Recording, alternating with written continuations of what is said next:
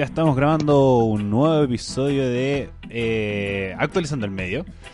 El, radio, el programa oficial de Radio F5. El día de hoy nos acompaña, como siempre, mi panel de especialistas. Por ahí tenemos a Tamara Molina. ¿Cómo estás? Hola, bien. ¿Y ustedes cómo están? Muy yo bien. Eh, eh, estamos grabando esto de forma muy responsable el Día del Trabajador. Seguimos desde la distancia, pero no deberíamos estar trabajando. Pero bueno, bien. Somos periodistas, somos periodistas. Amaya Belis, ¿cómo estás? Bien, ¿y tú, Ariel? Bien, eh, con hartas cosas que grabar, con hartas cosas que hacer, pero dentro de todo bien. Y por último, Gabriela Piña, ¿cómo estás? Hola, muy bien, gracias. Qué bueno, esta semana ha sido bastante noticiosa, pero eh, vamos a ir mezclándolo con temas eh, de semanas anteriores. Debido a que tuvimos harto tiempo sin grabar, así que tenemos harto temas que conversar. El primer tema de la pauta, eh, vamos a partir con la sección internacional de nuestro programa, debido a los bastantes rumores que se han generado a partir del estado de salud del líder norcoreano Kim Jong-un. Chicas, ¿tienen información acerca de esta noticia? Eh, por ejemplo, lo que tenemos que actualizar es que reapareció, según medios norcoreanos, tras 20 días desaparecido. Claro, exactamente, reapareció hace muy poco lo actualizaron el medio estatal de Corea del Norte, que es la Agencia Central de Noticias de Corea, eh, informó que el líder apareció eh, cortando una cinta para la inauguración de una fábrica de fertilizantes fosfáticos de Suncheon. el nombre muy raro. Así que después de ya casi 15 días de ausencia, em, desde el 15 de abril que no se veía, que no apareció a la celebración del cumpleaños de su abuelo. Entonces igual ahí empezaron a tirar los rumores y después de ya casi 15 días o más eh, volvió a aparecer. Sin embargo, esta información solo la, ha confirmado el medio estatal de Corea del Norte. Eh, no hay una confirmación de más medios internacionales, así que es una noticia que igual podría estar en desarrollo. Efectivamente. Además ya sabemos cómo es Corea del Norte como eh, mucha información de eso no se tiene. Eh, Amaya, Gaby, ¿tienen algo más que agregar información eh, lo que sucedió antes, lo que sucedió después? Em, le doy yo, ya, le doy yo. bueno, la revista estadounidense TMS dio a conocer la noticia de que, bueno, la TMS dijo que el líder norcoreano había fallecido simplemente. Y lo curioso de esto es que la TMS había dado a conocer fallecimientos de los primeros eh, de la muerte de Michael Jackson y también la de Kobe Bryant. Entonces que lo diga la TMS igual fue como choqueante y como que podía ser verdad. Así que ese fue uno de los primeros medios que, que dijo que tal cual, murió o está en su lecho de muerte sin esperanza de recuperación, según lo cita la cooperativa. Amaya. Amaya, ¿quiere agregar algo más? O sea, yo iba a decir que eh, por lo menos yo encuentro un poco cuático eh, toda esta situación porque eh, se le había dicho, o sea, se había dicho que él había muerto, em, había sufrido una muerte cerebral. Entonces, bueno, se le habían, como hablábamos antes, Ariel había dicho que se, había, se, le, había, se le había diagnosticado coronavirus, eh, y, al fin y al cabo le entregaron como un, un millón de situaciones posibles a, la desaparición del líder norcoreano y al final que resulta que apareció así de la nada, entonces me parece como bastante curioso. Eh, para colocar más contexto a una situación, ¿dónde parte esto? Esto parte en agosto. En agosto eh, se le diagnostica un problema al corazón a este líder norcoreano. Y entonces esto se fue alargando, se fue alargando hasta que en abril tenía eh, pronosticaba una operación. Como sabemos, Norcorea no tiene muchos casos de coronavirus, producto que es un país encerrado completamente. Entonces, esto, eh, esto hizo que eh, este líder se operara y que esta operación haya salido mal. Entonces, se le diagnosticó que esta operación salió mal y que podía estar dentro de su lecho de muerte o podía causarle una muerte una muerte cardíaca o una muerte cerebral, como decía la Maya. Entonces, eh, muchos medios estadounidenses confirman esto y eh, sumado a esto, el, sector surcoreano dice que esto es mentira, como la operación salió bien y él no tiene como muchos problemas de salud, pero se abrió la posibilidad a que tuviera COVID-19. Entonces los Mm. medios eh, surcoreanos decían, loco, esto eh, lo que están diciendo los gringos es mentira. Incluso esto desmitiendo TMZ que les había muerto. Le decía, no, él está vivo por nuestro informante allá. Porque sabemos que en Corea, Norcorea con Surcorea está la escoba, eh, un conflicto bélico y todo. Entonces, de- ellos de- como dan a, a prever que podría tener coronavirus y ahora se suma que eh, aparece eh, abriendo una fábrica, también eh, mandó como un video, me acuerdo que se comentó también que había mandado un video a sus trabajadores. Entonces esto es Sí. todo tan, tan confuso. Sí, también hace unos días salieron como imágenes satelitales de su, como, era como una especie de, de tren que andaba por su, por su lugar de veraneo. Entonces decían, ah, está recuperándose en su lugar de veraneo, pero así, puras teorías, en verdad. Eh, por eso. Corea del Norte es un, un país muy distinto, eh, muy particular. Y eh, lo otro que también se comentaba, que eh, en caso de muerte quedaba eh, de sucesora su hermana. Que Sí. si no sé si tienen a su nombre por ahí. Kim Jong, Kim Jong. Jong Ahí está. se llama. Kim Jong Jong. son Y- puros Kim. Esa es la dinastía Kim. Es como el apellido. Sí. Eh, igual, eh, también otra cosa que, bueno, descubrí hace poquito es que él es súper joven. Yo, yo no sabía que, que era tan joven. La cagó, tiene 30, y- 36. 36 cuático. No, yo tampoco sabía edad. No, no, Se no. ve viejísimo. Pero Y- tiene varios problemas, pues también hablaban de eso, de que, de que tenía obesidad, si no me equivoco también, no sé si era que fumaba mucho o alcoholismo, hoy no estoy segura, voy a buscarlo. Pero eh, cualquiera de los dos que tenga causa que tenga problemas de salud, tenga problemas del corazón. Entonces calza todo esto de decir, eh, sí, problema del corazón puede tener y que esta operación haya salido mal. Ahora que tenga COVID, eh, vamos a buscar cuánto, cuántos contagiados de coronavirus hay eh, en Corea del Norte. Chiquillos, en Corea del Norte es dictadura, ¿cierto? Dictadura. Dictadura, entonces igual de ese mismo tema de que, de que es una dictadura podemos sacar el manejo de los medios, que igual la, la alta incidencia que tienen estos líderes de- del país en lo que publican los medios. Entonces igual toda esta situación da como para sospechar, ya que hay un medio que divulgó esa información y ni siquiera publicaron las fotos de ese evento, porque no hay fotos todavía. Entonces igual como dado toda esta incertidumbre de, de Kim Jong-un, es como igual que para uno que ve todo eso, es sospechoso. Uno, uno igual le da una vuelta y dice, "Mm, ¿será verdad? ¿Será mentira? Completamente. Yo dudo mucho de la, de la información tirada por el medio norcoreano. Totalmente. Porque Así se sabe que está todo controlado, el internet, todo. Por ejemplo, un dato muy curioso es que eh, para el Mundial de Sudáfrica 2010 participó Corea del Norte en el Mundial. Eh, jugó las clasificatorias y clasificó. Y el equipo de Norcorea era malísimo, malísimo, un equipo pésimo, muy malo. Y le tocó jugar contra Portugal en la fase de grupo y su primer partido lo perdió 7 a 0. Ya. Y los me y como la red de televisión de, de Norcorea cortó el mundial. Porque no querían mostrar más la masacre. Y hasta el día de hoy, la gente de Norcorea cree que el mundial del 2010 lo ganó Portugal. Cuando lo ganó España. Y Portugal quedó eliminado en las primeras rondas. Qué difícil. Entonces ahí ya se perdió todo y es una locura. Entonces, Sí. si que la gente cree que el Mundial del 2010 lo ganó Portugal, eh, hace dudar de que ahora el, el líder norcoreano esté vivo. Claro, y aparte también estaba leyendo por ahí, considerando este tema de la dictadura, que los niños así cantan la canción como idolatrando al líder y está todo ese manejo de absolutamente todo. Igual es como es como impactante pensar que en el 2020 siguen ocurriendo esos casos así como de que la población está tan controlada y con una ideología tan metida en la cabeza sobre, sobre su líder. La veneración al líder que viene de los tiempos de Segunda Guerra Mundial, Hitler, y uno se viene acordando de todos esos procesos históricos y igual es fuerte que, que siga sucediendo en el mundo como una forma más respaldada por, por el mismo país que lo vive. Efectivamente. Y eh, yo todavía no encuentro cuántos casos de coronavirus hay en, En Corea del en Norte. Corea del Norte. Vamos a buscar si por acá aparecen. Voy Y- a buscar. A menos que no tenga ninguno.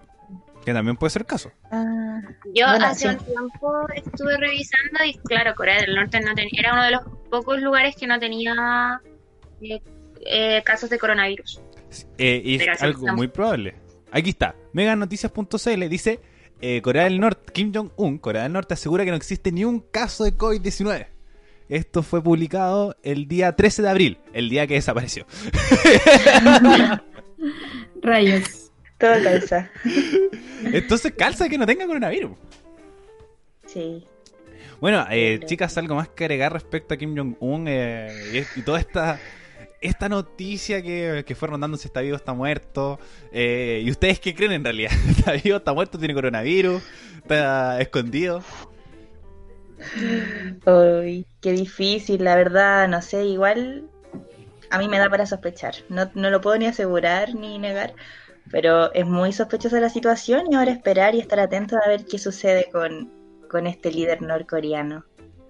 Gaby. Yo ¿Ustedes, creo que, yo creo que, no sé si está muerto, pero no creo que esté así como bien. Y no sé, me da bastante desconfianza como lo que salió hoy día, de que supuestamente había reaparecido, como decía la Tami, sin ningún tipo de fuente, o sea, sin imágenes, sin videos, nada. Entonces igual es muy extraño. Y quería eh, aclarar lo que quedó en duda delante, es que dice, según BioBio, el líder norcoreano tiene sobrepeso, es un fumador empedernido y bebe alcohol en exceso. Ah, las tiene todas. Les dejo el dato, así. Las tiene todas. Las Eh, tiene todas. Amaya, ¿qué crees tú? Eh, yo no sé, igual creo que en estos, en estos ambientes in- internacionales de tanto poderío, eh, las aguas son bien turbias, así que realmente no me atrevería a creer las cosas que están diciendo por ahí. Eh, lo que sí me causa mucha curiosidad es como el revuelo que se genera, claro, donde es un líder tan poderoso. Eh, el tiro genera revuelo en Rusia, en Estados Unidos, entonces igual lo encuentro como cuático. Pero no, no tengo nada más que agregar. Yo encuentro que más que poderoso es muy particular. Porque si se muere Kim Jong-un, para mí, ¿qué más da?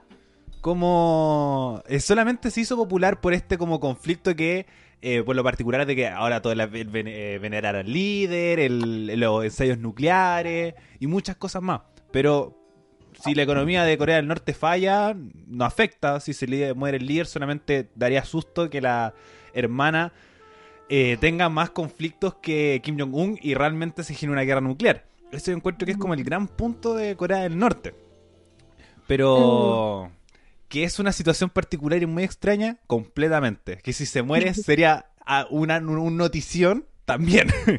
como eh, Sí, muchas horas dando noticias. Y si le da COVID, yo encuentro que más todavía. Como además de, de ser un líder mundial, no- eh, como un líder, el presidente de un país sería uno de los primeros que le da. Porque le dio a Boris Johnson, el ministro del Reino Unido, ahora le dio al primer ministro ruso, y ahora Kim Jong-un. Entonces, Sería eh, súper. sería muy particular. Aparte que si, si es que le, si es que confirmaran que, que tiene, por ejemplo, COVID-19, igual estaría como dentro de una población de riesgo, po. Efectivamente. Entonces Claro. también sería también muy noticioso. y, Sí, Sí. muy cuático. y además se muere de coronavirus, hoy sería una situación eh, Histórica, no Más- sé si histórica, pero, No, pero- impactante. Sí, muy particular. Sí, que, sí. que sumar lo de Corea del Norte, que ya es un país encerrado, aisl- aislado del mundo, eh, con cosas muy particulares, eh, que se suma como que se mezcla con toda esta situación, daría mucho más calor. Así que, pero bueno, no ahora quedamos expectantes. ¿A qué va a pasar con Kim Jong-un? Lo más posible que la próxima semana lo volvamos a conversar. Sí. Porque que está aparecen nuevas noticias. material Esperemos para- que algo más se sepa. Para que todo lo, para todo esto, esta, esta reunión y posibles apariciones públicas de Kim Jong-un. Ya chicas, nos pasamos al siguiente tema de la pauta que es el Día del Carabinero, que fue el día lunes. Día lunes 27, si no me equivoco. Sí, 20 martes 27 de abril. Ah, no, no, no, perdón, 27 de abril, no sé qué día cayó. Miércoles, miércoles 27 de abril. Celebramos el Día de eh, del Carabinero. No voy a... Se conmemora, no voy a decir celebrar. Porque poco, poco que celebrar tener carabinero en esta, en esta época. Eh, bueno, chicas, más que hablar, nosotros trajimos este tema, más que hablar del Día del Carabinero como tal, como particular del día, es eh, cómo ha sido el accionar de carabineros durante todo este tiempo, estos últimos años, para decir que eh, poco que celebrar tienen. Así que, chiquillas, Gaby, ¿tú qué situación de carabineros recuerdas? ¿Qué podemos plantear sobre este día? Eh, ¿Cuál es tu opinión respecto al accionar de carabineros durante el último tiempo, a lo largo de la historia? No lo sé. Bueno, yo creo que por lo menos a mí lo que más me ha marcado, yo creo que a muchos, es lo que pasó en, durante el estallido social. Varios de los casos que tú mencionabas antes de empezar el programa, eh, no los conozco porque igual fueron relativamente, bueno, cuando yo iba en el colegio, entonces no, no estaba como tan pendiente de lo que sucedía a mi alrededor en ese momento, pero eh, durante el estallido social claramente estuvo, estuve mucho más presente con lo que estaba pasando y, con todo el tema de las redes sociales se masificaron todo, se masificó todo el accionar que tuvo Carabineros en contra de, los manifestantes de, y en general de cualquier persona. Y, y bueno, creo que fue un actuar totalmente reprochable, o sea, creo que Carabineros de Chile está cada vez peor. No sé si esto irá a mejorar en algún momento, la verdad no creo que vuelvan a tener un poco más, que la población vuelva a tener un poquito más de confiabilidad en, ellos, porque la han perdido toda, o sea, lo vimos en el estallido social, o sea, yo creo que es como el mejor ejemplo de que es una institución que no, que está actuando pésimo. Y, y eso, creo que como también hablábamos antes de la radio, no sé cuál sería como la solución tampoco a, a su actuar y a cómo se está llevando la institución. Como que no sé si la solución sería que simplemente tuviera como una gran reforma, que, se cambiara por completo la institución, que, se desapareciera, no sé. Eh, Amaya, tú planteaste esta pregunta antes de comenzar el programa. Eh, ¿Qué hacemos con Carabinero? Desactívate el... Activa el micrófono. Ay, perdón. Recordar a nuestra audiencia que estamos grabando vía, vía Meet, vía online, teletrabajando. Así que lo más posible que estas situaciones ocurran de que no, no activamos el micrófono. Pero ahora sí, Amaya, te reitero la pregunta. Eh, ¿Qué crees que debemos hacer con Carabineros? Lo mismo, ¿cuál es tu opinión respecto a Carabineros y el accionar de, esta institución a lo largo de los años? Eh, bueno, yo creo que eh, la decadencia de Carabineros viene desde mucho antes del estallido, claramente como con ah, casos concretos como lo es el Paco Gate, Paco Gate, yo le digo, no sé cómo se pronunciará, eh, que es eso de la corrupción que se hizo con 35 mil millones de pesos. O creo que sí, sí. Em, y que implicó la, la condena de varios eh, oficiales. Eh, incluidos los de alto mando, o por ejemplo también lo que pasó con Camilo Catrillanca, el escándalo de la operación Huracán, eh, son cosas que han ido como eh, durante el tiempo, han ido, han, han, sido una herida a través del tiempo y yo creo que ya todo se detonó en el estallido, como ya todos sabemos todas las violaciones a los derechos humanos que se ejecutaron, según aquí las cifras que dice el Instituto Nacional de Derechos Humanos, el INDH, eh, hasta marzo de este año se contaban con 3.838 personas heridas y entre ellas 470 con heridas oculares, muchas productos de disparos de perdigones y balines. Entonces, em, lo que ha hecho también eh, los carabineros desde sus instituciones lavarse las manos también con, estas cifras.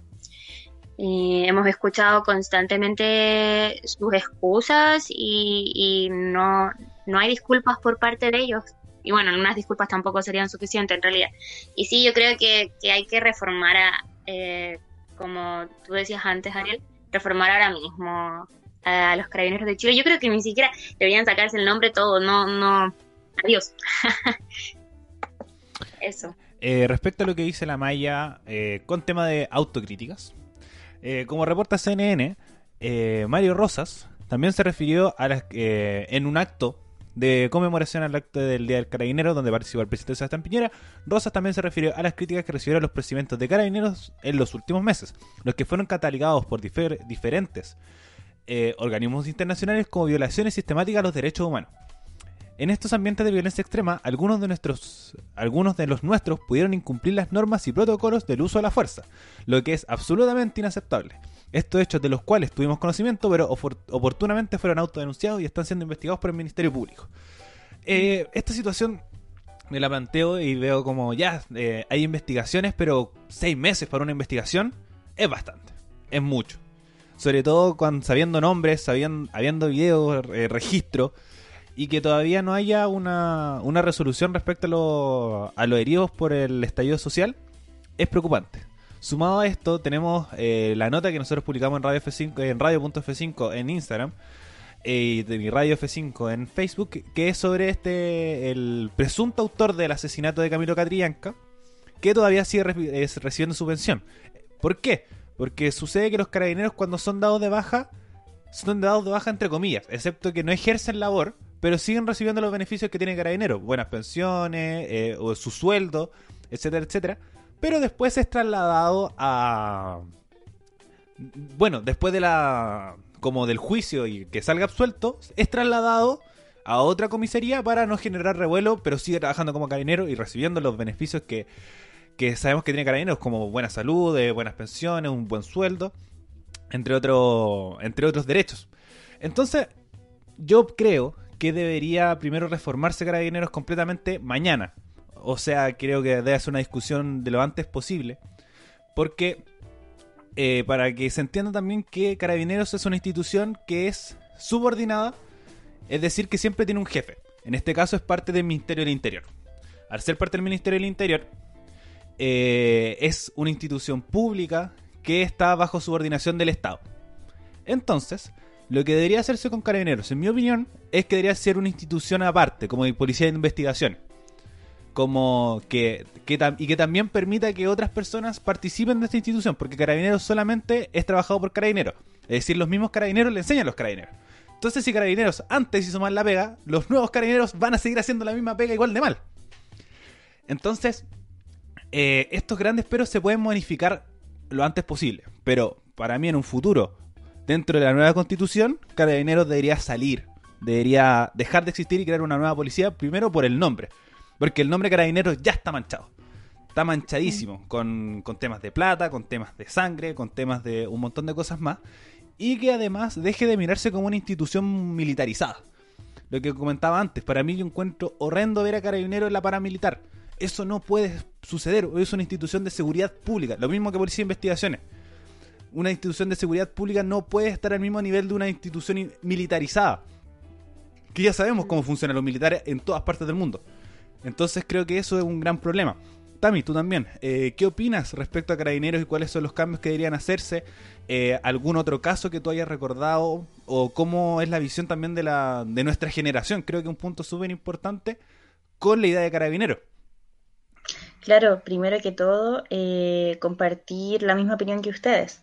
O sea, eh, Carabineros, como bien decían, eh, el nombre viene manchado de antes, con, casos como con casos como los que nombraron. Y bueno, lo que más me marcó fue principalmente la situación del estallido social, por el tema de las pérdidas de ojos, de abusos sexuales en comisarías, mucha gente detenida injustificadamente. Yo creo que eso fue como lo que más me marcó últimamente de Carabineros. Y también el caso Catrillanca, que igual encontré súper fuerte que haya muerto una persona inocente, eh, junto que iba al lado con, una, con un adolescente que vio todo en vivo. Entonces igual ese caso me pareció muy, muy terrible. Y actualmente, la verdad, el último caso que se conoció esta semana de carabineros fue en la Florida, que en el contexto de la conmemoración del Día del Carabinero, eh, dos funcionarios de civil dispararon a, grupos de manifestantes en la comuna, que hubieron 10 heridos. Así que igual cada día los casos suman y como bien decían antes, eh, la institución ya está totalmente eh, manchada. El nombre ya, ya te indica algo y si bien como lo hemos recalcado a lo largo de todos nuestros programas en medio del estallido social desde octubre, noviembre, diciembre, se entiende que no todos son así, pero los que han hecho eso lo han, han actuado bajo el nombre de la institución. Entonces, por lo mismo, creo que es súper necesario hacer una reforma urgente a Carabineros y también aprovechar como el futuro proceso constitucional nuevo eh, para poder plantear una nueva institución.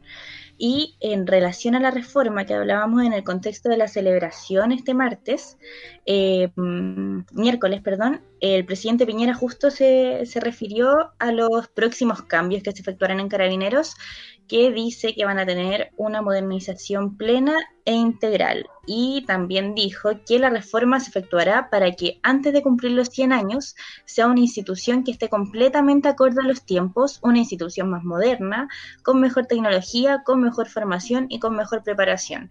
Ese es como el único indicio que se tiene por lo menos desde, desde el gobierno una reforma. Sin embargo, tampoco son puntos tan claros, son como ideas generalizadas sobre tecnología, formación, preparación, pero no hay no se da a conocer públicamente un plan concreto sobre, sobre este tema. Entonces, igual uno como ciudadano común se pregunta hasta cuándo van a seguir pasando estas cosas, porque no es un caso aislado, han pasado muchos casos a lo largo del tiempo. En el estallido social se vio prácticamente en todo Chile una vulneración hacia las personas, así que yo creo que de forma urgente debería reformarse eh, y ojalá a futuro, pronto, con todo este nuevo proceso que vamos a iniciar eh, de una nueva constitución, que se pueda ver ese tema y, crear una institución independiente. Mm. Eh, sumado a lo que dice la Tami, por ejemplo, el caso Catrianca, que es uno de los que más impacta, que además se suma también al, al montaje, que es lo, más, lo que más preocupa. Porque me acuerdo cuando lo Catrianca, que era como eh, fuego cruzado, que además eh, había mm, como el procedimiento de un, del robo de un auto, había muchas cosas que Chadwick no sabía, que sabían que lo habían llamado y después se supo que llamaron a Chadwick, que estaba desarmado, que fue fuego directo, que no tenía nada que ver con lo que había pasado con el auto y fue asesinado a sangre fría es sumaron el caso Huracán, este montaje gigantesco de una, de una operación contra Mapuche y al final se descubrió que no había pasado nada y que estaba todo armado. Entonces el montaje y además dentro del estallido social lo mismo, eh, como es verdad, como no todos carabineros son iguales, pero han pasado alta figura de carabineros, fuerzas especiales y carabineros de comisarías comunes y. Por ejemplo, en el caso de la Ligua, que hicieron como una autodestrucción de su comisaría y como rayaron cosas y primera línea la ligua y un montón de cosas más. Eh, que hace que esta, esta institución siga manchada y se siga hablando mal de ella, como casos tan cercanos como el día miércoles. Eh, y que no se hace nada realmente. Eso es lo que más me molesta. Eh, bueno, chicas, palabras finales eh, respecto al tema de Carabinero, algo más que agregar respecto a mm. esta institución sobre cambios. Eh, bueno, yo encuentro que también hay algo importante eh, con el tema generacional. ¿Qué opinan sus padres de Carabineros o sus familiares cercanos más grandes? Porque yo recuerdo siempre que mi abuelo siempre tienen un cariño muy cercano a Carabineros porque antes era una institución muy querida, era el amigo en tu camino. Era, índices de popularidad hace mucho tiempo eran muy grandes. Por ejemplo, la otra vez, parece que fue en este programa, que lo conversamos, que es como si a nosotros, bomberos, le pasara algo. Porque todos nosotros confiamos en bomberos.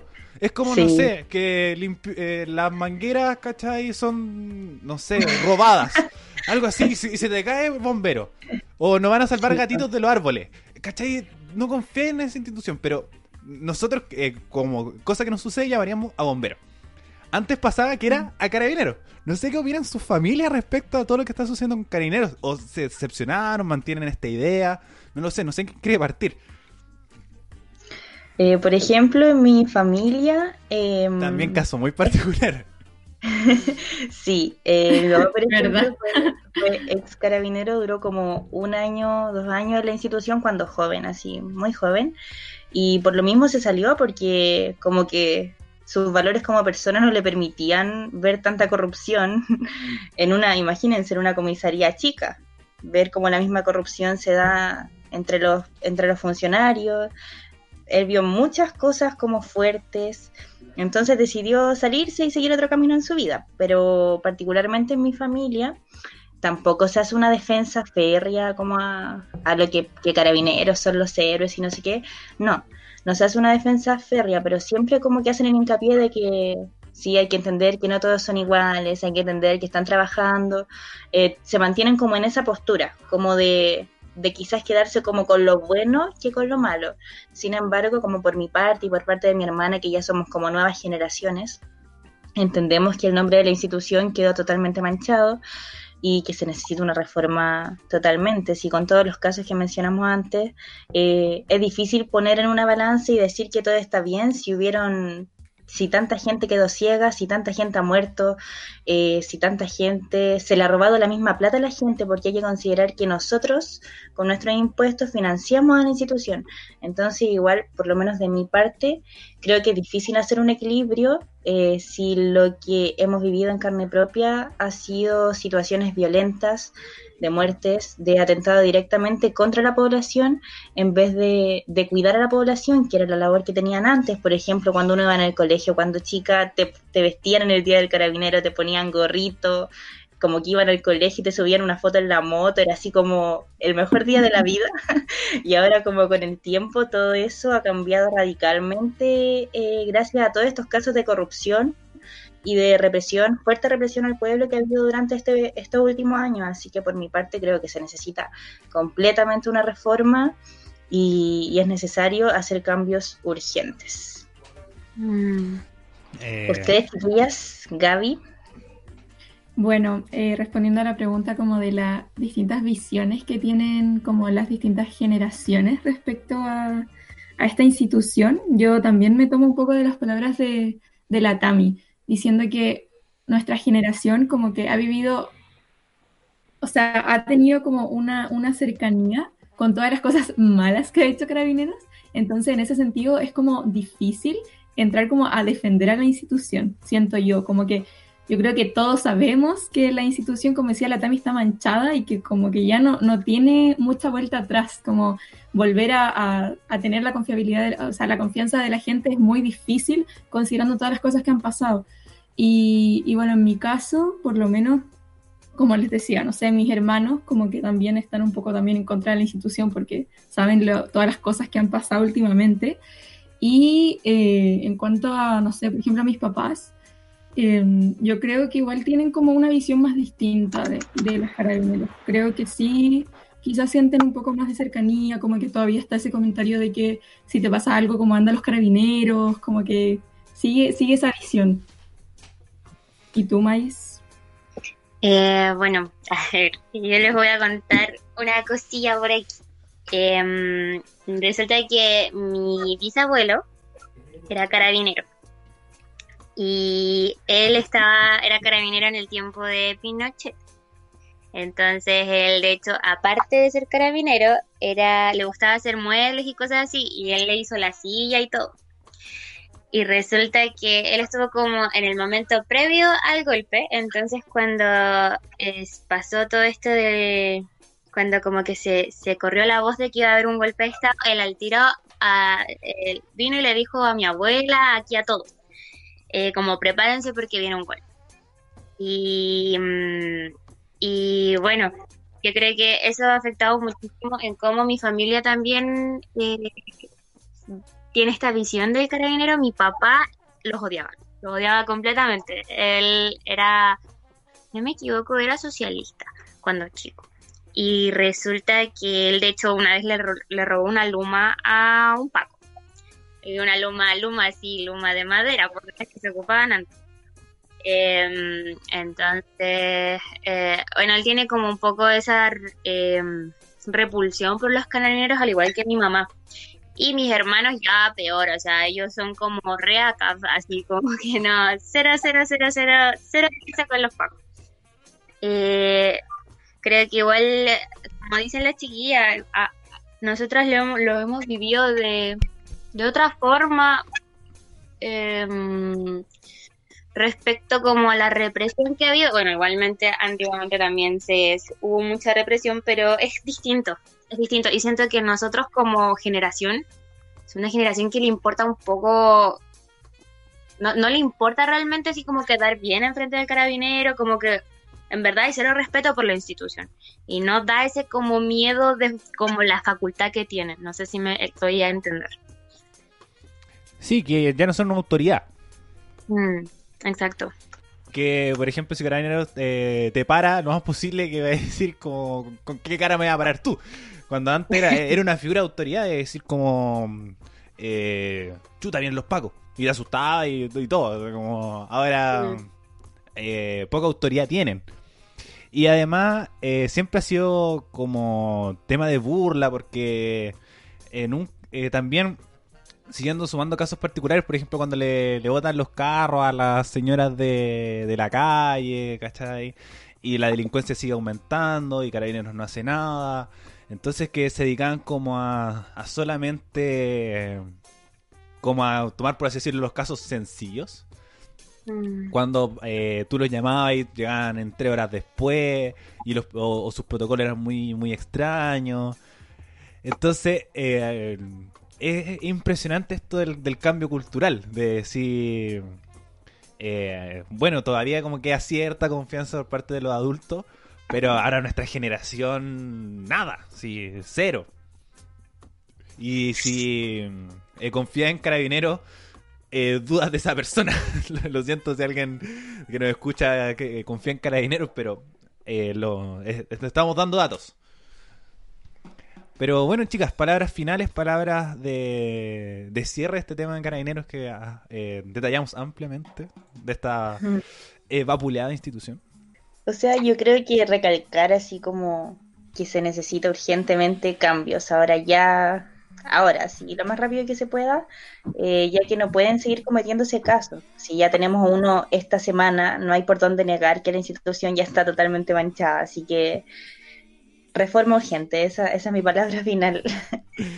Eh, Amaya, Yo, yo quiero decir como finalmente que mm, dejarlo para el, el tema siguiente, que como enlazarlo, que a los carabineros se les viene acuático, se les viene acuático después de todo esto del coronavirus, viene, viene fuerte, con la vuelta a la normalidad.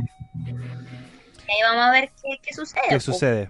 Eh, Gaby, Em, sumándome a las palabras de las chiquillas y a lo que hemos hablado durante todo este, este ratito, también creo que lo mejor sería que hubieran cambios y esperemos que mientras esos cambios llegan no sigan pasando cosas como las que han pasado con esta institución. Así que eso. Eh, sí, pero bueno, vamos a anexarlo directamente con el siguiente tema que tenemos en nuestra pauta, que es la vuelta a la normalidad. Este, estos nuevos planes para retomar eh, nuestra vida, por así decirlo, antes del coronavirus, antes de las cuarentenas. Que es decir, eh, reuniones sociales, apertura de, de centros comerciales, restaurantes, cines, eh, vuelta al colegio, vuelta a la universidad, a transitar por la calle, volver a nuestros trabajos, sino realizarlo desde nuestros hogares. Bueno, chicas, eh, ¿qué información tenemos respecto a la vuelta a la normalidad que haya sucedido durante estas últimas semanas? Como por ejemplo la reapertura de los malls. Claro, yo creo que esa es como la información que más ha sido como llamativa durante esta semana, eh, que fue la apertura de los malls. Principalmente se abrió eh, el mall Apumanque como prueba de un día en la comuna de Las Condes. Eh, el alcalde Joaquín Lavín decía que, que esa reapertura se hizo con el fin de proteger como a las pymes, a las empresas pequeñas que estaban en ese mall eh, considerando que Las Condes tiene controlado eh, eh, los casos de coronavirus. Esas son palabras de Joaquín Lavín. Y bueno, principalmente la reapertura de ese mall, eh, hubo gente, llegó gente, había una fila para entrar, eh, habían como unos túneles sanitizadores, unas cámaras que acusaban si la gente estaba cerca, eh, como que se trató de implementar las medidas de seguridad. Esa es una apertura y la otra fue la del mall de patronato, que se llama Santa Filomena, si no me equivoco, Gaby. Sí, el Mall Santa- Filomena. Santa Filomena, que igual eh, cierto número de gente es limitado, eh, también las tiendas pequeñas de, de patronato, si no me equivoco, también abrieron, así que se está como tratando de reactivar el comercio y llevar esta nueva normalidad, eh, que igual como le hablábamos la semana pasada en el programa, es como un discurso difícil de entender para nosotros, ya que algunas personas como ustedes, chiquillas, que están en cuarentena, tienen que pedir un salvoconducto para ir a comprar necesidades básicas eh, es difícil entender que para esas cosas tenga que haber como tengan que pedir un permiso y que se pueda circular libremente en otros espacios. Es como súper difícil de entender eh, qué se quiere hacer. Es muy difícil el tema comunicacional que hablábamos, eh, el mensaje que se está entregando a la gente es complicado, pero en resumen, para no irme del tema, como lo, que más hizo revuelo esta semana fue la apertura de los malls y, y los espacios y la reactivación del comercio principalmente. Eh, ¿Alguna información que agregar a lo que al bastante informe completo? Amaya. Eh, o sea, yo quería agregar a lo que dijo la Tami. Eh, um, ayer, creo que fue, hoy día, no sé. El presidente habló y dijo que claramente si es que nos quedamos acuartelados en nuestras casas y nos dedicamos a, a resguardarnos y quedarnos en cuarentena, iba a haber una crisis social de desempleo muy grande en Chile que íbamos a quedar en quiebra. Entonces ahí se ven igual un poco claras la... la eh, ¿Cómo se dice esto? Como prioridad, prioridad, de intenciones. Gracias. sí, eso mismo. eso quería agregar. Eh, buen punto, buen detalle. Eh, aquí van, van muchas cosas como mezcladas. Como es verdad, nosotros como país, como sociedad necesitamos la economía. Eh, mucha gente trabaja en los malls, mucha gente necesita empleo, porque a causa del coronavirus muchas empresas... y porque además tuvimos la... Como mala suerte desde el punto de vista del empresario, buena suerte por, pista, por la vista de los, de los ciudadanos comunes y corrientes, que el estallido social, que hizo que eh, muchos empleos bajaran y generan bastante crisis y después se suma esto el coronavirus. Entonces, uno se pone a pensar y decir, ya, necesitamos reactivación de la economía. Pero creo que los malls no es la solución. No creo que el mm. mall tenga una incidencia tan grande económicamente que sea la base de nuestra sociedad. Para nada. Lo dudo mm. bastante. Y, y me extraño mucho desde la visión de un economista que es lo único que sabe hacer, que es Sebastián Piñera. Porque es un economista y, tiene doctorado en Harvard y eh, ha estudiado, estudiado muchos años y, que la base de la economía sea el mall, por lo menos desde la pista de la sociedad chilena, no lo es. Y mm. además, ya vimos que eso no funcionaba. Eh, el día de hoy hubo mil contagios y cerraron el Apumanque. Duró un día abierto. ¡Uno! un fracaso seguro. Cierre loco, no. Ahí, como viste, que eso no va a funcionar.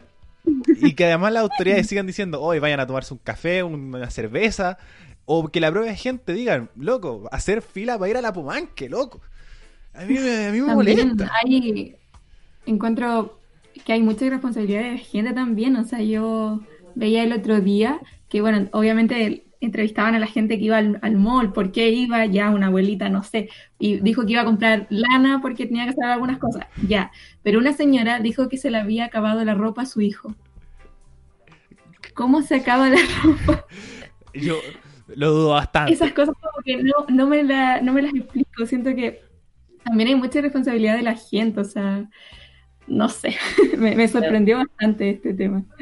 Sí. Em, a mí algo que me gustaría agregar es que, bueno, yo tengo a mi hermanita que está en Nueva Zelanda ahora.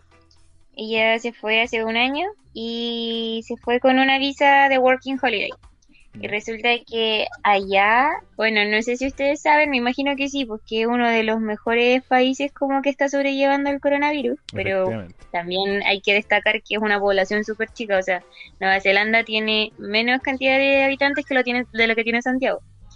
Pero aún así, eh, me llama mucho la atención la forma en la que lo está llevando el gobierno, porque uno, no han querido como bajar de la fase, eh, están en fase 3, si no me equivoco, y eh, no tienen la necesidad de estar en fase 3, pero aún así la ministra no quiere bajar de esa fase. Y lo otro es que yo le decía a la Javi, mi hermana, perdón, yo le decía, pero oye, ¿y cómo lo hacen si es que están todos acuartelados? ¿Cómo sustentan económicamente el país? Y resulta que mi hermana me decía que el gobierno le proporciona como el 80% del sueldo a cada empleado. El problema que hay en Nueva Zelanda es que no lo hacen con los empleadores, pero por lo menos con los empleados sí, lo cual igual es bastante cantidad de personas. Entonces como que igual encuentro que esas medidas son, bueno, aquí nunca va a pasar eso, al parecer, pero creo que son como súper clever. Y por eso también es una de las razones por la que ese país lo ha sobrellevado bastante bien, creo yo. Ha sabido manejar las cuarentenas. Igual, la población total eh, son 4 millones de personas. Sí, pues por eso en la mitad de Santiago. Entonces, es un detalle bastante importante. Pero eh, se maneja dentro de sus propias posibilidades. Y creo que eso está bien. Y ahora Nueva Zelanda está volviendo a la normalidad. Igual que varios países europeos. Eh, Suiza, Alemania ya también ya está trabajando. eh, España ahora dio libertades, por ejemplo, a los niños de salir como por una hora. Y esos como pequeños avances que en Chile difícilmente creo que se vayan a aplicar. Porque ya tenemos la curva y todo ese, ese manejo. Pero se nos viene el invierno. Y creo que es el punto más importante este que poco se está discutiendo. Es decir, como no podéis volver a la normalidad ahora, vuelve quizás en invierno. Porque es eh, estadísticamente en la estación del año donde hay más enfermedades, las salas de espera están llenas y eh, que aumenta el, el flujo del- de la influenza y se nos viene complicado ya el invierno como tal. Y además siempre se habla de... Bueno, no sé cómo van los pronósticos ahora, pero con el calentamiento global o el cambio climático, son inviernos muy fríos, muy, muy fríos. Entonces, varios son los problemas que se generan. Eh, Gaby, me faltó preguntarte a ti tu opinión general respecto a esta situación, como tú estás de acuerdo con que volvamos o no volvamos, eh, cómo se puede manejar esto. Eh, bueno, como planteaba la Tami anteriormente, creo que hay como muchas contradicciones, o sea, en, en lo que se está haciendo para tratar de llevar esta, esta pandemia. Y eh, considero que, como decía ahí tú, no siento que sea el momento para volver a la normalidad o a la nueva normalidad, como le dicen, porque como planteaba, y viene el invierno, viene un tiempo como tiempos difíciles y tomando la- las palabras del presidente. Eh, así que siento que no es el momento de volver a la normalidad. Y aparte que hay que están habiendo muchas contradicciones como esto de abrir los malls como lo mencionaban no siento que sea la forma de, ayudar por ejemplo a las pymes o a los microempresarios no sé. Así que está difícil también lo que se ha planteado harto el tema del regreso a clases eh, que el ministro de- eh, el ministro Mañalich ha planteado varias veces que que lo ideal sería que volvieran lo, más pronto posible y siento que esa es una de las cosas que, que menos debería pasar como ahora pronto. No sé qué opinan al respecto de la vuelta a clases. Eh, bueno, antes de agregar el tema de la vuelta a clases, tenemos aquí información sobre de la Academ, que eh, sobre el retorno a la normalidad, el 53% asegura que debe ser prioridad hacer que las personas vuelvan al trabajo, seguido por la reapertura, eh, bueno, con un 53%, después seguido muy lejos por la reapertura de colegios y universidades con un 17%, después viene las pequeñas reuniones con un 11%, después la reapertura de tiendas comerciales y malls con un 8%, después la reapertura de restaurantes y café con un 3%, y eh, grandes reuniones y eventos deportivos y culturales con un 1%. Entonces, desde el punto de vista de la población, el- la prioridad es la vuelta al trabajo. Algo que no se está escuchando por el parte del, gobierno, porque yo encuentro que también debe ser eh, como importante, si quieres, eh, viéndolo desde el punto de vista económico, reactivar la economía, pon a trabajar a la gente. con, la, con las medidas necesarias, con los distanciamientos, o por lo menos pensarlo. Pero no decir como ya reabramos los malls porque tenemos que reactivar la economía. No. Eh, respecto a la vuelta a clases, lo conversamos la semana pasada. eh, es un problema. Como eh, la población de riesgo y más complicado que se puedan contagiar son los niños. Quizás nosotros no tanto, porque estadísticamente somos de la. como la generación con más. como con menos posibilidad de muerte respecto a un contagio. Dejando de lado a las personas de, con enfermedades respiratorias o otro tipo de, complicaciones que se transforman en grupo de riesgo. Pero la vuelta a las universidades puede ser probable porque además eh, puede haber distanciamiento social porque hay salas grandes. Por ejemplo, las, nosotros tenemos una sala que son dos salas juntas. Yo encuentro que es ideal para hacer clase en post eh, cuarentena, que es la 405-406, que es gigante. Entonces esa sala es ideal. Eh, a diferencia de los colegios, que son salas pequeñas, con mucha gente concentrada en pocas cantidades de salas, eh, que no son la, la, misma cantidad que uno puede, puede ir manejando con el porte de una sala. Por ejemplo, yo tengo poca memoria de una sala llena, una clase con una sala repleta. No, se puede hacer un distanciamiento social perfectamente. Entonces, la vuelta a los colegios yo encuentro que, para mí, que se pierde el año. Yo encuentro que para allá va. Dudo que se haya un, haya un retorno a, clases próximo. No sé qué opinas tú, Tami, respecto al, a, lo que estábamos conversando respecto a la vuelta a clases. Em, yo opino que, bueno, eh, lo, lo, que quería decir eh, respecto a esto es que está medio difícil igual, porque, por ejemplo, Piñera dijo que em, no se exigirá el retorno eh, de las personas de alto riesgo, como lo son los adultos mayores o los enfermos crónicos, embarazadas, etcétera. Em, pero resulta que de esas personas específicamente, pero ¿qué pasa con las personas que los rodean? Hay gente que vive con sus abuelos, con mujeres embarazadas, entonces es como un poco incoherente, creo yo. Y aparte, em, bueno, él, eh, él mismo decía como que el, los científicos, el virus permanecerá en la población mundial hasta que no se desarrolle una vacuna eficaz. Entonces lo que dice Sebastián Piñera es que tenemos que aprender a vivir con el coronavirus entre nosotros y por lo tanto va a haber toda una planificación de distanciamiento social, pero que tenemos que seguir con nuestras vidas. Y yo no sé, en verdad, como que...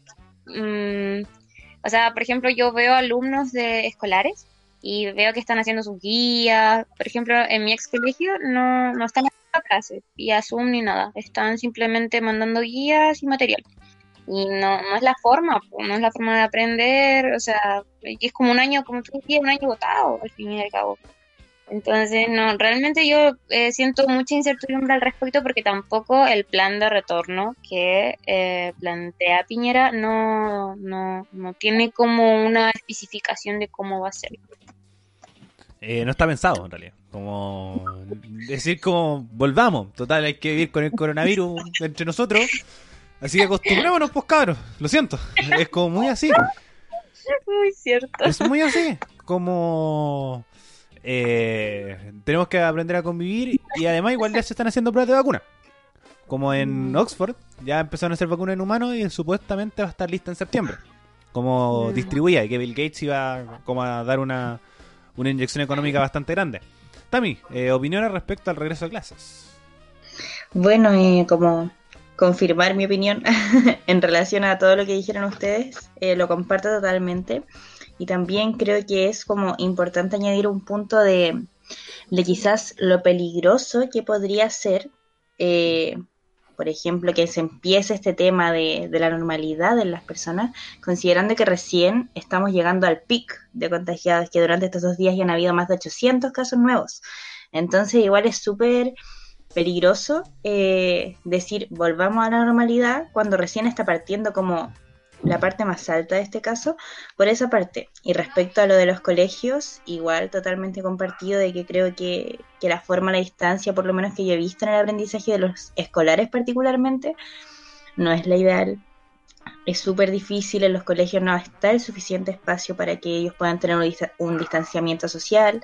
¿Cómo se puede hacer en la universidad? Que quizás eso podría ser más viable a futuro después de, de la cuarentena pero sí totalmente en desacuerdo en que, en que los escolares vuelvan a clases.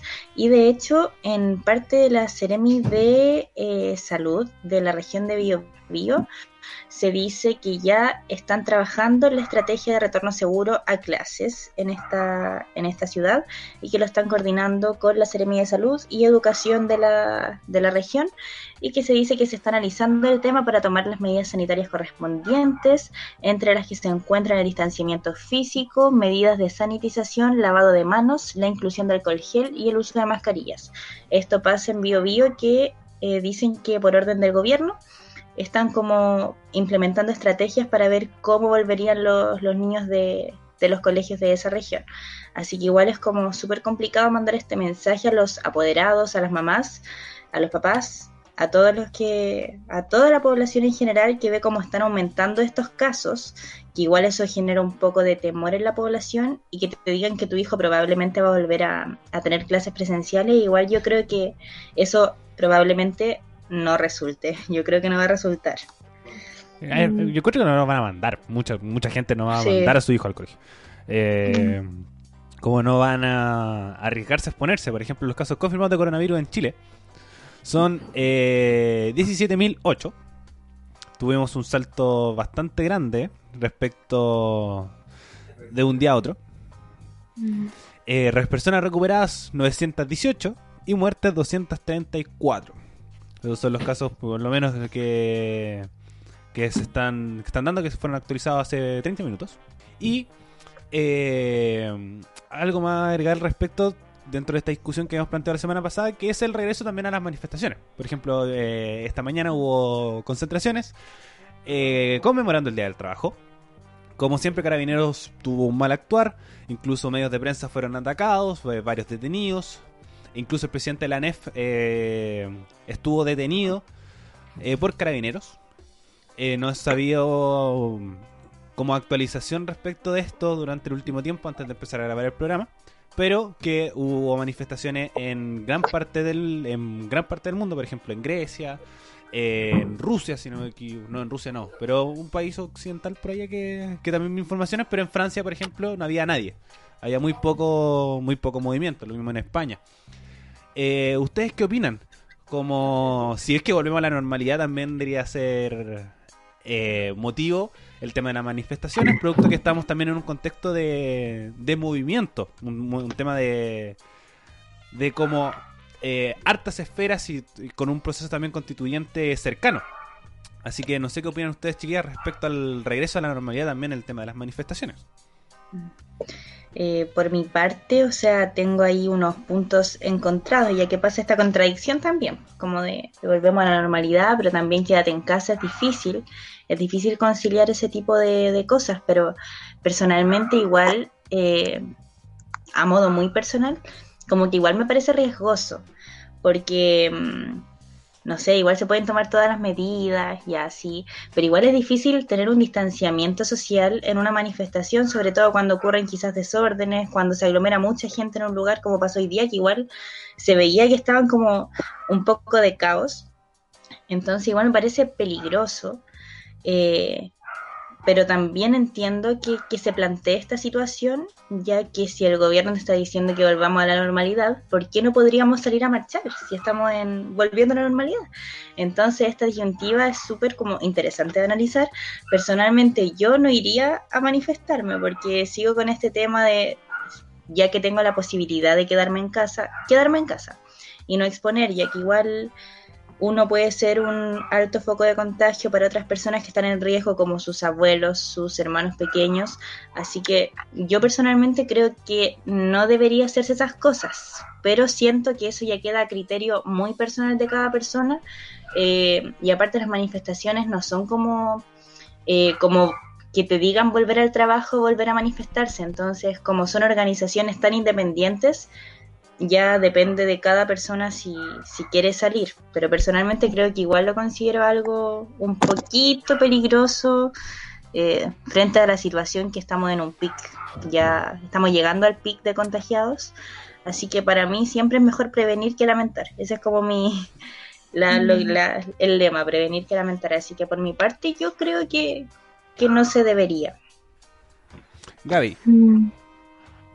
Em, yo tengo una opinión parecida a la de la Tami. Creo que con todas las contradicciones, como mencionábamos antes, que ha tenido esta pandemia en nuestro país, como que es difícil, pucha, entiendo a la gente que, que de repente quiere salir a, manifestarse y quiere estar ahí, porque, pucha, si yo me digo, hoy abrieron los malls, puedo ir a manifestarme perfectamente, como que eso me pasa, como que hay muchas contradicciones, entonces la gente igual eh, tiene su, su, pensamiento y creo que tampoco se puede como juzgar a la persona que va a ir a manifestarse. Y, y también, como la Tami decía, por mí no lo haría y diría que quizás no sería lo mejor, no creo que sea lo mejor que, que empecemos de nuevo con las manifestaciones, por lo menos ahora que más encima vamos a llegar al pic, como decía, como mencionaba la Tami, y, y eso, creo que no, no creo que sea lo, mejor en estos momentos, a no ser que, lo hagamos como en otros países. No sé si vieron el caso de, Israel. En el, las personas estaban manifestando en contra de corrupciones del gobierno, si no me equivoco. Efectivamente. Y la gente literalmente era una marcha en que todos estaban a un metro de distancia. Era impresionante, pero claramente difícil de lograr, o sea, es mucha organización. Así que lo veo difícil, complicado y por mi parte no iría a marchar, no iría a movilizarme ni nada por el estilo. Mm. Amaya. Yo creo que me incluyo como la opinión de las chicas, yo tampoco iría realmente, porque bueno, yo tengo a mi abuelita aquí, y en realidad es como ella la que cuido más. Eh, y bueno, para no seguir propagando esta pandemia, pero eh, creo que hay un tema como súper importante y relevante, y yo creo que esa gente como más que eh, pensar en eso, yo creo que ya está enchuchada, sinceramente, por, por todas las injusticias que se han vivido también durante las medidas que se han tomado eh, em, en el periodo de esta pandemia y todas las burlas también recibidas, como les dije en un programa anterior, la foto de Sebastián Piñera, que igual yo creo que eso simplemente fue, uno, fue innecesario y dos, fue una ají en las pompis para la población. Eh, entonces realmente yo creo que la gente ya está chata, ya está chata y, y por eso salió, porque como dice la Gaby también, eh, abren los malls, entonces ¿por qué yo no puedo ir a manifestarme? Efe- Prioridades, mijos. Eh, sí, calza, bueno, también calza que la conmemoración del Día del Trabajo y la- las marchas del Día del Trabajo para mí son una de las mejores que existen, dentro de las que Mm. voy a asistir. Eh, me gusta mucho. Eh, pero también tengo, bueno, desde mi perspectiva yo digo, si a mí no me gusta que abran los malls y que salga la gente, ¿por qué también tengo que salir yo? Entonces también, yo tampoco asistiría. Eh, grupo de riesgos cercanos míos no tengo, como está, yo vivo solamente con mi mamá y a mis abuelos no lo he visto tampoco hace, hace mucho tiempo por lo mismo. Entonces, yo en lo personal tampoco asistiría. Y también dudo que podamos organizarnos eh, como lo han hecho en Israel, en otros países que marchan un metro de distancia. Lo, eh, lo dudo mucho. Y además Carabineros tampoco ayuda. Y, dato relevante, eh, asistiendo a esto mismo, que eh, según información entregada por Tele13, Carabineros confirmó que uno de los manifestantes detenidos el día de hoy era positivo de COVID-19. Mira. Ya, datos. Ya morimos, difícil. Datos. Entonces, eh, es ponerse, sí, realmente. Y creo que aquí hay un factor muy importante que no hemos comentado y creo que para mí es de suma relevancia porque son nuestros representantes, que es el Congreso. Para mí el Congreso no ha hecho nada. Nada. Realmente estoy bastante molesto con esta situación porque si eh, tenemos a toda esta bancada frente amplio, oposición, que dicen no, que el tema de las manifestaciones y que no sé qué, pero están ahí. Si realmente quieres que no nos salgamos a manifestar, hace medidas concretas que ayuden. Por ejemplo, eh, prohíbe el reingreso a los malls. El Congreso puede ah, dar una normativa así. Por ejemplo, eh, ahora querían hacer un, un eh, proyecto de ley que la AFP pasaran a ser un proyecto nacional, ahora en el Senado. Entonces, yo he visto poca intervención del Congreso respecto al tema del coronavirus. Lo he visto muy, muy lejano, muy indiferente y que podría ser algo, sí, por ejemplo, ahora aprobaron la ley sticker, que es esta ley que eh, penaliza el tema de los rayados de las micros, de los paraderos y más, más su daño. Por ejemplo, el, romper algo de una micro, del metro, de transporte público, de, de cualquier tipo. Entonces, eh, si eh, lo ideal fuera que no nos manifestáramos o que nos quedáramos en nuestras casas por nuestra comodidad. Como decía la Maya, que, que en Nueva Zelanda, eh, a pesar de que son pocos y son un país que está a años luz de nuestro desarrollo, eh, hacen las medidas bien. Y por ejemplo en Perú eh, dan la autorización de que puedan sacar el 25% de su AFP. Pueden sacar 750 mil pesos Mm. haciendo lo- las transformaciones. Entonces, que ojalá no tengamos que manifestarnos, pero se tiene que hacer. Y ojalá eh, se busquen las formas y se busquen las maneras, por ejemplo, de hacer mayor difusión por redes sociales. Siento que hay poca conexión respecto a eso. Como las campañas por el apruebo, por el apruebo principalmente, el rechazo está como muy, muy alineado. Eh, son muy dispersas. Como no hay una bancada clara por el apruebo, es decir, como eh, arroba Chile, ¿cachai? Y que sea la página oficial y que ellos sean como los organizadores y que se eh, den por distintas manifestaciones y todo. Si no son eh, páginas de Instagram que son muchas, muchas. Estoy seguro que de aquí todos seguimos por lo menos 10. Y son las 10 todas distintas. Eh, Mm. Medios de comunicación de incidencia, lo mismo, y así. Como hay poca organización también por redes sociales que encuentro una herramienta súper práctica. De decir, eh, oye, si es que está sucediendo esto, esto, esto, esto, otro, y estos abusos que nosotros no encontramos claros, pum, listo. Eh, a diferencia, por ejemplo, del mundo sindical. Por ejemplo, la CUT está muy bien alineada junto con los otros sindicatos, que son unidad social. Y por eso también pudiera manifestarse hoy día, porque todos se conocen y tienen una- un orden. Entonces creo que falta liderazgo, falta autoridad dentro de las manifestaciones también para eh, utilizar la plataforma de redes sociales. Bueno, chicas, eh, palabras finales respecto a este tema porque estamos quedando justos en el tiempo. Amaya, Mm, palabras finales de cierre. Yo, mis palabras finales de cierre son que el Ariel va para presidente, que no. Nada, que concuerdo completamente contigo. Eh, me gustaría aplicar un poco lo que estábamos... ¿Saben qué? Les voy a contar algo. Es que es molesto porque estoy hablando y me escucho a mí misma. Y soy tan Ah. chillona que es horrible. Pero ya. Eh, les quería decir que, volviendo como a lo de la antigua radio, les quería comentar que hay una página en Facebook donde se pueden ver como eh, películas de Disney así como tipo y Los Increíbles 2 y cosas así, eh, que se llama Más Cine Kids HD y que con eso yo quería terminar. Excelente. Tami, palabras finales bueno. respecto al programa. Gracias, Maggie, De- por el dato. Datos curiosos. ¿Verdad que también tenemos esta sección? po? Sí, sí, Para sí, la próxima verdad. semana hay que empezar a aplicarla y trabajarla. Como. eh, ¿Cómo se llamaba? No me acuerdo cómo se llamaba, Eh, pero era con noticia oh. curiosa, algo así. Hay que escucharlo, hay que escuchar otros programas de nuevo. Dato freak. Dato freak, algo Dato así. Dato freak. Algo así. Y la palabra de la semana también.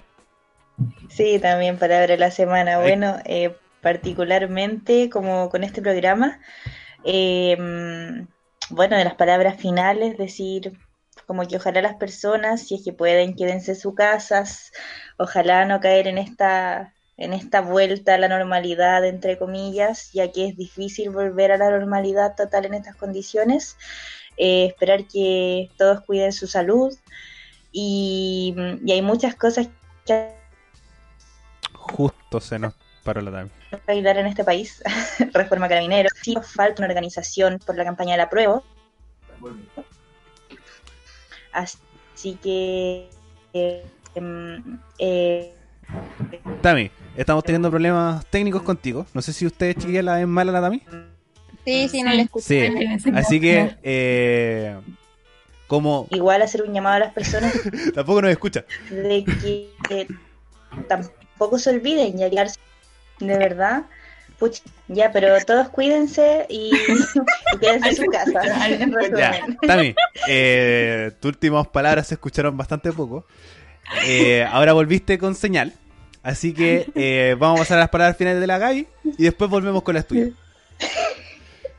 Bueno, Gaby, palabras finales.